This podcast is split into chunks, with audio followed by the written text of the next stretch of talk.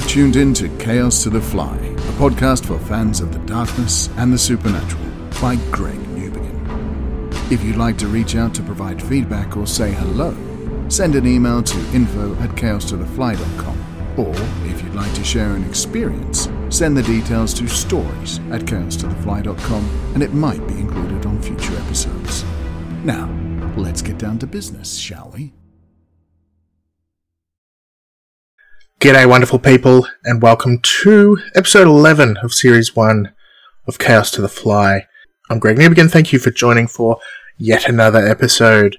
So, if you recall, last week was a special on Australian Aboriginals, which was really interesting, particularly to myself because I'm Australian. So, it was good to look up and learn more about the original Australian people. So, that was a lot of fun.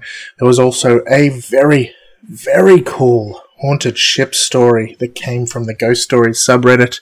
The person that shared that with me wanted to remain anonymous, but thank you to you. You know who you are. Uh, and of course, we had a review of Maggie, which was a little bit short. I understand that, but I really didn't want to spoil anything, so I didn't know what else to say because uh, it is really just a, a great movie. I really enjoyed it. Anyway, today we have something that I have been talking about ever since the start of Chaos to the Fly, and that is the Jinn, or genies, or whatever you want to call them. Interesting, interesting stuff. We have another really, really cool story uh, about a ghost bride or something like that. That's what I'm calling it, at least. And uh, there's a lot of acting, I guess. So you get to hear me pretending to be two different people talking to each other. So ain't that a lot of fun? Enjoy, laugh at me, whatever you like. And we've got a review of the movie Brightburn. Very cool movie as well.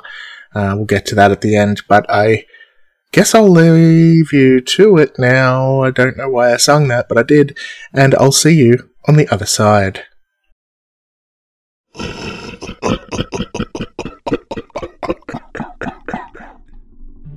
The Jinn. As someone not raised in the Muslim faith, I'm sure I'll make some mistakes here and there in this discussion, but of course, I will do my best as always to be as accurate as I am able to be. The Islam faith can differ between regions and individuals, but there are six core beliefs. One of these is in the existence of angels. The belief holds that God first created angels and later humanity. Some beliefs suggest that prior to humanity, God also created a race of spirits that were basically the precursor to humanity, but he wasn't happy with them and ordered the majority of them to be annihilated by the angels. These were the jinn. Others suggest that this did not actually take place, but that God created three kinds of spiritual entities the angels, the jinn, and the shayatin. Angels are, of course, the regents of God, and thus are good. The shayatin are the offspring of Iblis, an archangel who refused to kneel before God and was thus cast out and given reign over the underworld. The Shayatin are demons whose job it is to tempt humans into sin, but more than this, they also tempt the Jinn. The Jinn themselves were born of smokeless fire, which is a cool descriptive, and are thus a spiritual entity, but they are regarded on a similar level as humans, although more powerful.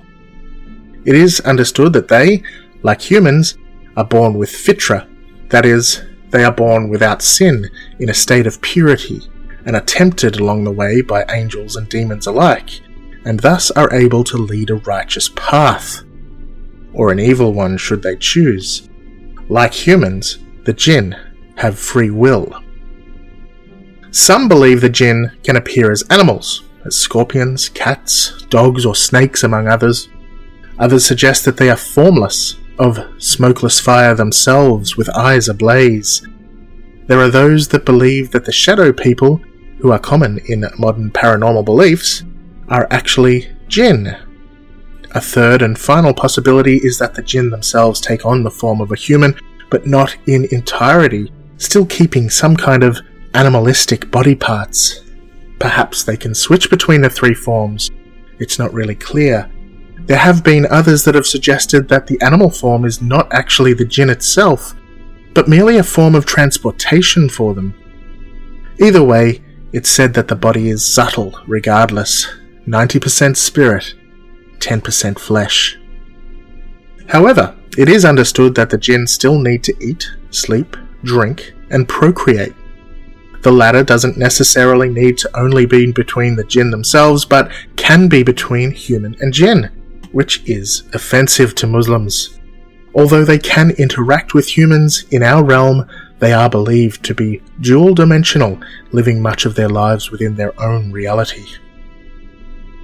While belief in the jinn is not one of the six core beliefs of Islam, many devout followers believe them to be the truth of the Quran, but also, more than that, to be as real as you and me.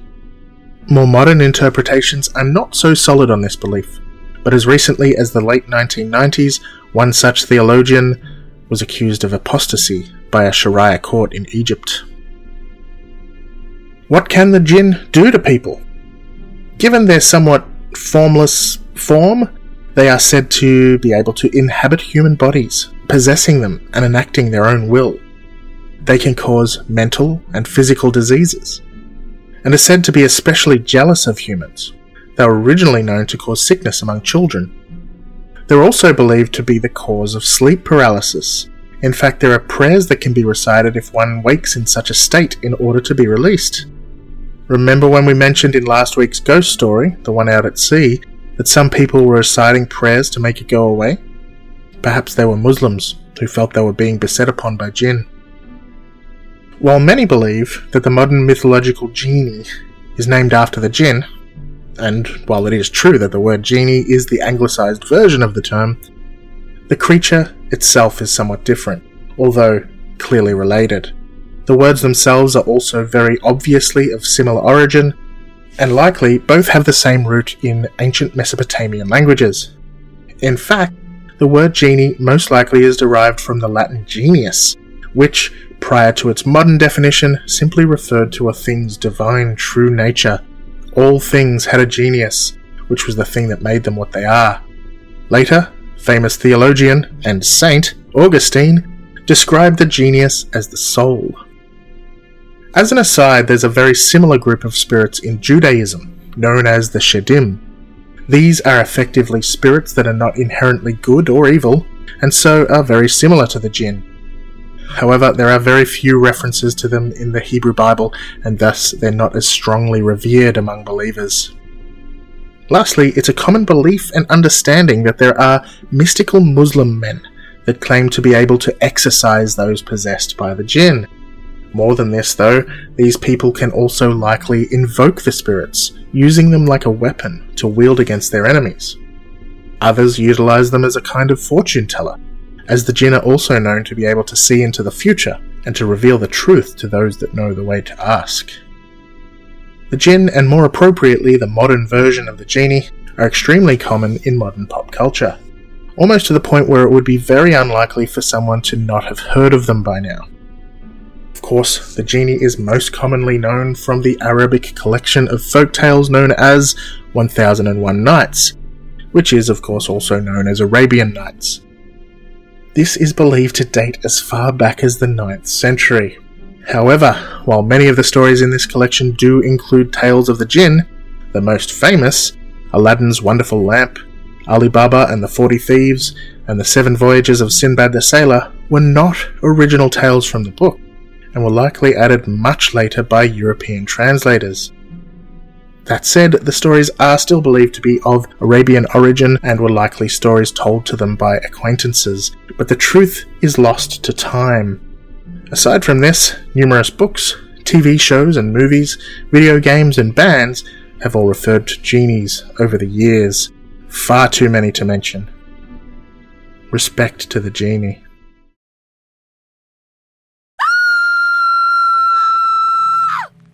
This ghost story is about a ghost bride, kind of. This one is sent by Anonymous from the Ghost Stories subreddit. This story isn't mine, but my father's. It sounds pretty incredible, but my dad is one of those real honour and integrity sort of men who doesn't lie or tell tall tales, so I'm inclined to believe. The story begins in the 1960s in East Asia, when my dad was a strapping young lad living in the capital.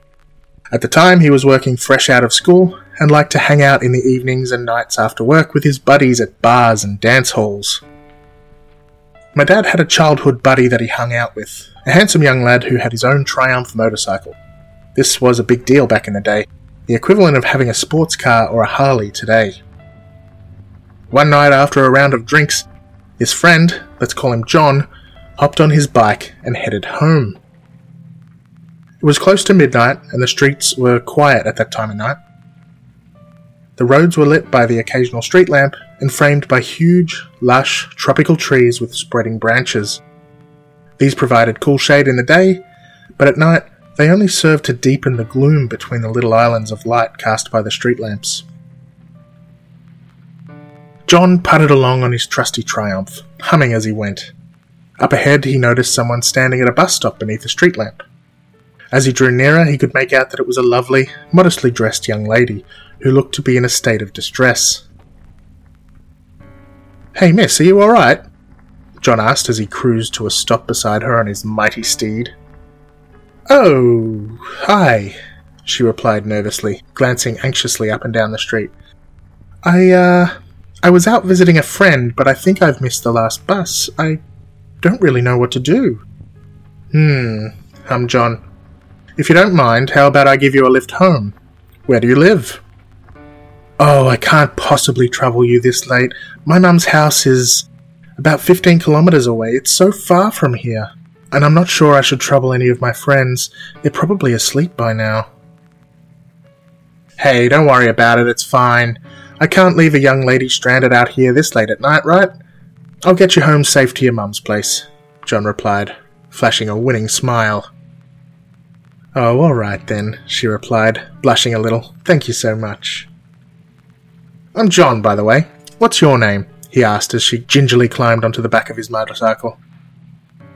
I'm Janice. Nice to meet you, John, she said with a shy smile. Here, Janice, why don't you put on my jacket? The wind can get pretty cold. John took off his jacket and draped it over Janice's shoulders. Thank you so much, you're such a gentleman. And off they went, cruising down the road. They made some small talk along the way, with Janice giggling at John's jokes. The chemistry between the pair was pretty evident. Soon enough, they reached Janice's destination, her mother's house, and it was time to say goodbye and goodnight. Thank you so much, John. You've been so kind to send me safely home. Don't mention it, Janice. Uh, John's words hung in the air as the girl leaned in to peck him on the cheek. Good night, John. I hope I'll see you again, Janice giggled as she hurried onto the porch, glancing over her shoulder one last time as she entered the house. John sat dumbfounded, heart pounding, cheeks flushed. He mumbled good night as he turned off his motorcycle and headed home. He was in love. The next morning, John woke up late. Yawning, he got dressed, ready to hit up his regular coffee shop for a hearty brunch when. Where's my jacket? he said. Searching high and low, John remembered that he'd forgotten to ask Janice to return his jacket the night before. No matter, he thought, I'll just pop by later. Besides, it's a good excuse to see her again, he laughed to himself. When he got there, though, I'm sorry, you've got the wrong house. It can't be. John raised his voice at the old lady in the doorway. I distinctly remember sending her back here to this house. I remember those two bushes growing beside the gate. Her name is Janice, and I just want to see her and get my jacket back. His voice trailed off as the colour drained from the old lady's face. What did you say her name was?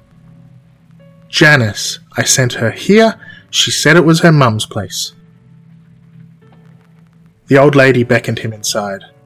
Is this Janice? she said, pointing to a faded photograph on the wall.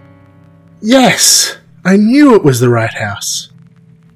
Young man, please stop this cruel joke right now. My daughter passed away ten years ago. Please don't make this old lady suffer more heartache. John began to argue. He raised his voice, but the little old lady firmly repeated herself again and again, finally bursting into tears. She relented and said, Since you won't believe me, I'll show you her grave. John and the old lady made their way to the local cemetery. This was the historic main cemetery in the capital, where the first Chinese migrants to the country were buried, and the subsequent generations of their descendants as well. It's huge, spanning an entire hill.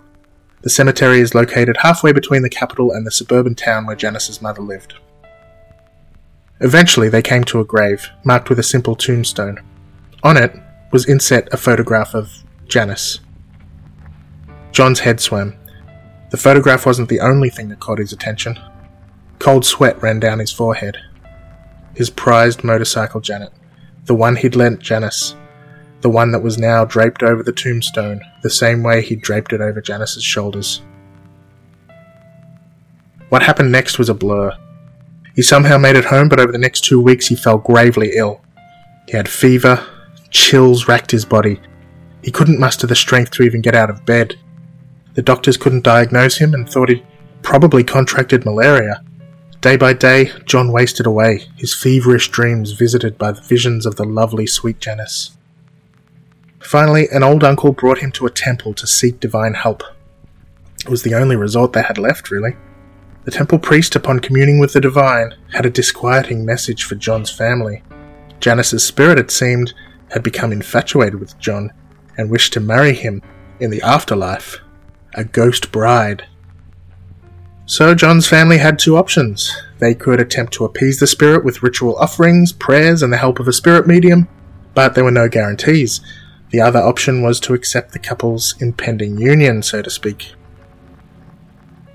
It's pretty obvious which choice the family made.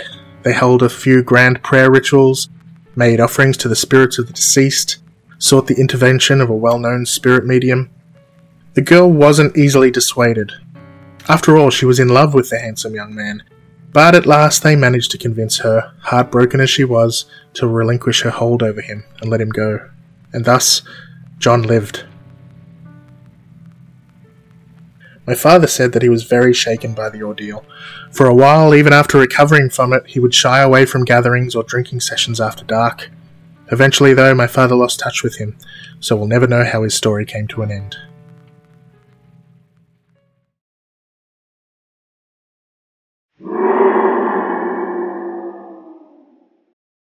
Brightburn. Brightburn is a very interesting twist on the superhero concept, specifically Superman. In fact, it is entirely the story of Superman, but twisted into a horror. In some ways, it's also a kind of coming of age movie about a young boy who's unpopular at school, trying to come to terms with his changing body, but he also has supernatural powers. Yeah.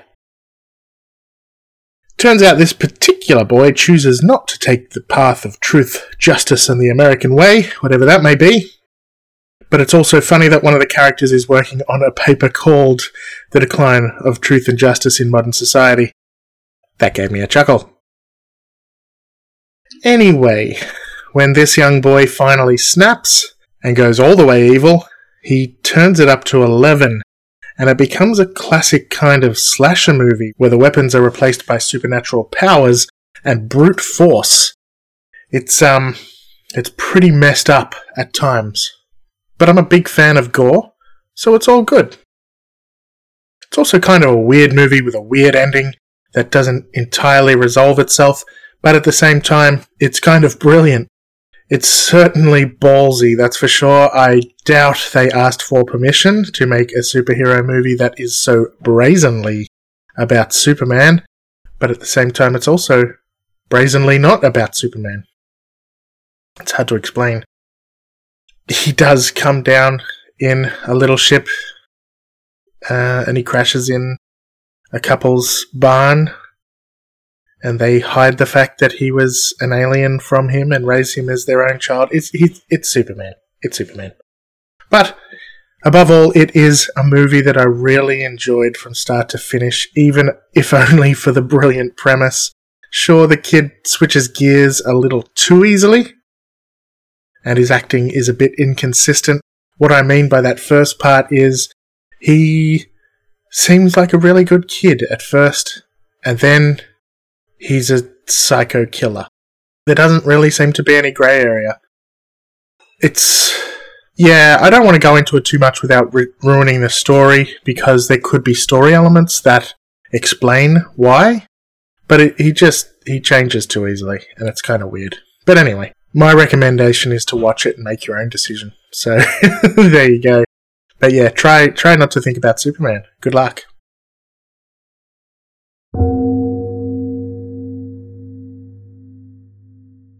Alrighty. I hope you enjoyed episode 11. I certainly did. The jinn was a tricky one to write about. I put it off for as long as I could because it's one of those things where I didn't want to get it wrong. I just wanted to pay respect to the source, which is, you know, of course, Islam. But I also wanted to really understand where it all came from. And I think I could have dug deeper, but I couldn't really have dug much deeper without going into real beliefs of Islam. And I, I just wanted to touch on, on the outside. So I think what I ended up giving was a pretty good overview of what the jinn kind of are and where it all came from. Yeah, I didn't want to get too deep in the analysis, but I really, really enjoyed that. When it came to this Ghost Bride, truth be told, this was actually the same anonymous that submitted the, the boat story. If you couldn't tell already, because both were set in Asia. And they're, they're two fantastic stories, and obviously, this person themselves is quite a good writer because I didn't change them very much at all. I almost read both of them verbatim. Really great stories, lots of good flourishes, good details, and good little additions to make them slightly more scary or more interesting. Uh, just a, a, great story. So that's two weeks in a row. Fantastic stories. We've had a, a bunch of fantastic stories, of course, across this season, but uh, the last two have just really been quite special, in my opinion. Brightburn. I watched it a good a good long time ago, six months ago, probably. It's oh, maybe not that long ago. April. Jeez, feels like six months ago. Was probably only two. But anyway, great movie. Have kind of finished. Uh, have kind of at this point forgotten how it finishes, how it ends, which don't let that reflect on the movie because I'm that kind of person that forgets the hell out of things really quickly. Don't know why. I've watched Hollow Man like six times, and every time I watch it, I realize halfway through that I've seen it before, and two, I hated it. So, I know that now, obviously, because I just said it out loud, so obviously I know that I hate it and I won't watch it again, but I did it six times before I realized it. anyway. So, that was this week's episode. Really cool stories, really cool stuff. I, I don't even know what's on the go for next week. We've only got four more episodes before this season closes out. Getting a bit sad. But please, before we do close out this season, let's bump up those numbers. So if you are enjoying the show, get on out there and share it with other people. Okay, so what am I going to talk about this week? Last week we talked about how the world was a scary place. This week I'm going to talk about video games. Oh. So you've probably heard me say that I have a couple of other podcasts, which I do. The main podcast I have is called Cephalon Squared, and it is a podcast about a video game called Warframe. I've been playing this particular game for about four or five years. Absolutely love it. Probably put a good 1500 hours into it, so that's how much I love that game.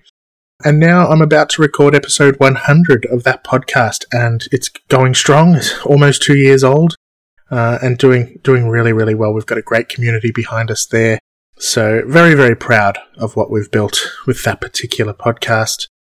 I also like, so I guess, I used to like playing every single video game. I played video games ever since I was a tiny little kid. I grew up reading all of the magazines. I wanted to be a video game journalist there just wasn't much opportunity in Australia, and it is sad if you are Australian and you want to be a video game journalist. You really need to be aggressive. You need to get out there. You need to write a lot, and it needs to be your life. Otherwise, you're not going to get anywhere. I know a lot of people in the industry because I, I do write for video game websites here and there, and I have been doing that for a good 10 years.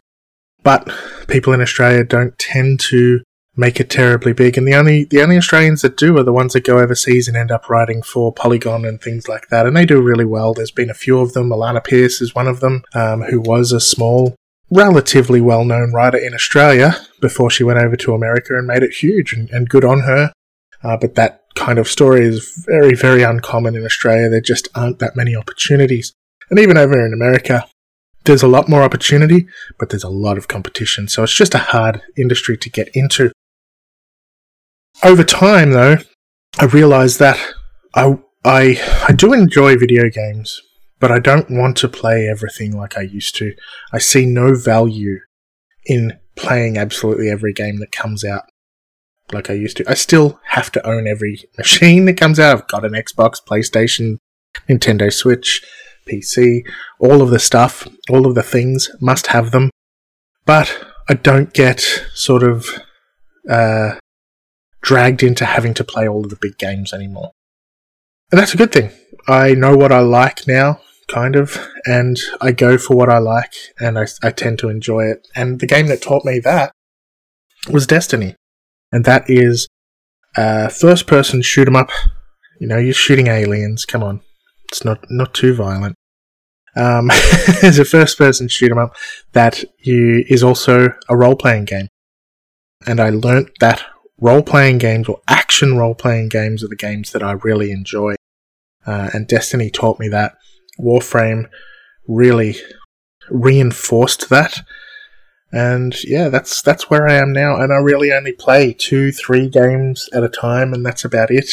Every once in a while, I'll branch out and play some other game that I'm really interested in, but that's all I do these days. And I'm happy with that. Happy times are happy. So, at the moment, I know there's a lot of people that laugh about a game called Raid Shadow Legends because it is so aggressive in its advertising, uh, and they don't seem to care who they have advertising the game, whether they've played it or not, on YouTube and Twitch. But the game's actually pretty good, and that's another one that I've recently got addicted to. It is absolutely not for everyone. It is a massive grind fest, so all you're doing is constantly grinding, grinding, grinding, grinding. But I like that stuff. So I'm enjoying that as well. I did make a podcast for that. I've only gotten four episodes in, and I'm going to retire it because I just can't do this many podcasts. it I probably could have built it up to a point where it got somewhat popular, but I just I don't have the energy and I really need to tone things down because I realize that because I've been doing all of these podcasts, my efforts that I was putting into writing have decreased significantly. So I'm going to stop that podcast. wasn't really doing very well anyway. But I'm going to stop doing that one and put more effort back into my writing, so I'm excited about that. Anyway, video games are fun. You should play them. Don't think that they're just for kids, because they're absolutely not. In fact, the majority of people that play video games are in their 30s or 40s. So, no. Plus, video games these days are just interactive stories. That's really what they are. If you like reading, you like movies, you should like video games. Stop putting them in a little box in your head. Stop it.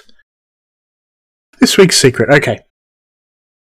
When I was a kid, a friend of mine and I really wanted to play a game called Mortal Kombat. My parents didn't want to get it for me because it was a kind of violent game. We were only young. I organised a play date or a sleepover with my best friend at the time, and I slept over at his house. I took my video game console over there, and because his parents were migrants who probably didn't know much about video games and all that kind of stuff, we convinced them to take them take us up to the local blockbuster and rent Mortal Kombat. Now, keep in mind that we didn't have the best systems back then. I didn't have a Mega Drive or a Super Nintendo. So all we had was a Sega Master System, or a Sega Master System, if that's how you want to say it. Go on. Doesn't really matter. Words are just words. As long as you understand what I mean, that's all that matters. Keep that in mind, people. Doesn't matter. Stop being a Nazi. Anyway, we went to Blockbuster.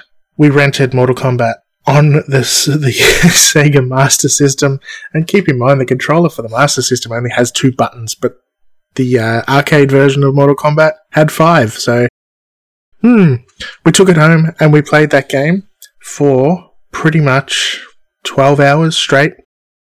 I don't think we slept much at all. We had a big fight because I wasn't very good at the game. My friend kept beating me and I just cracked the shits. I didn't deal with defeat very well and I, I, I couldn't learn how to beat him. But I'm, I was really impressed with that game. Really impressed. I mean, we wouldn't have played 12 hours non-stop if I wasn't. So, how they managed to fit a game like that onto the Sega Master System with only two buttons, I'll never know. But that was such a treat that night. And my parents didn't know that I went over there and played video games that they didn't want me to play. There's my secret. I hope you enjoyed it. Go play Mortal Kombat. Anyway, once again, we have no reviews this week. Oh, sad panda. If you are enjoying the show or you're not enjoying the show, please let me know. You can do that via email. You can send me an email at info at chaos2thefly.com or you can simply submit a review somewhere and hopefully I'll catch it and read it out on the show. So, yes, do like, do subscribe, do all of those wonderful things to help me out, and I'll see you next week for episode 12. Bye bye! Chaos to the Fly might mostly be my little project, but it couldn't be what it is without the help of some key individuals and resources, so I'd like to thank the following. Thanks to Simon Exley for his brilliant music making skills, providing all music used in the show. You can look for his work at inexilerecords.bandcamp.com. Thanks also to Mr. Mr. Yarn for his glorious voice work, which you can hear in the intro and outro.